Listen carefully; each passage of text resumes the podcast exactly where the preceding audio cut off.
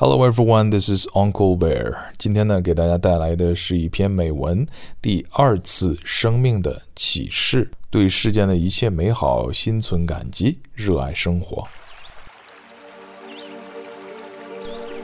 Just ten years ago, I sat across the desk from a doctor with a stethoscope.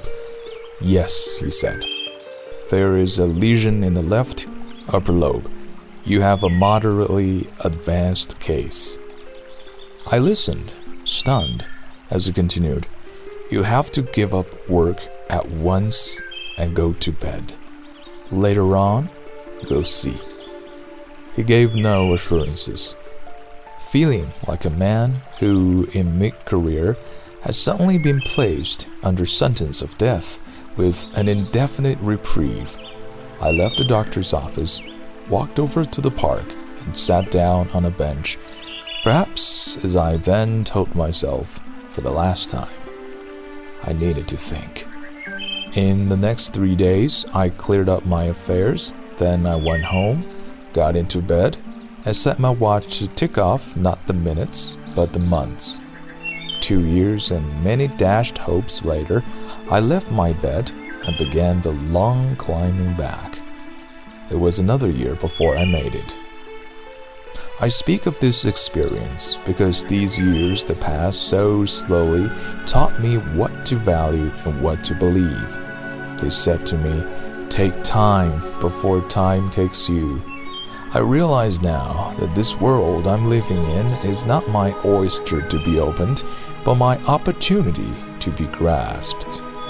Each day to me is a precious entity the sun comes up and presents me with 24 brand new, wonderful hours, not to pass, but to fill. I've learned to appreciate those little, old, important things I never thought I had the time to notice before. The play of light on running water, the music of the wind in my favorite pine tree. I seem now to see and hear and feel with some of the recovered freshness of childhood. How well, for instance, I recall the touch of the springy earth under my feet the day I first stepped upon it after the years in bed. It was almost more than I could bear. It was like regaining one's citizenship in a world one had nearly lost. Frequently, I sit back and say to myself, let me make note of this moment I'm living right now, because in it I'm well, happy, hard at work doing what I like best to do.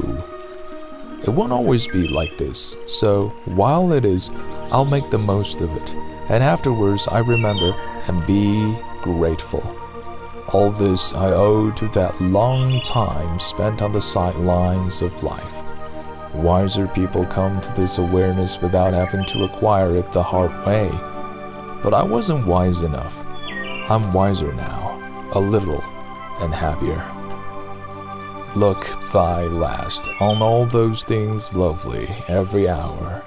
With those words, Walter de la Mare sums up for me my philosophy and my belief.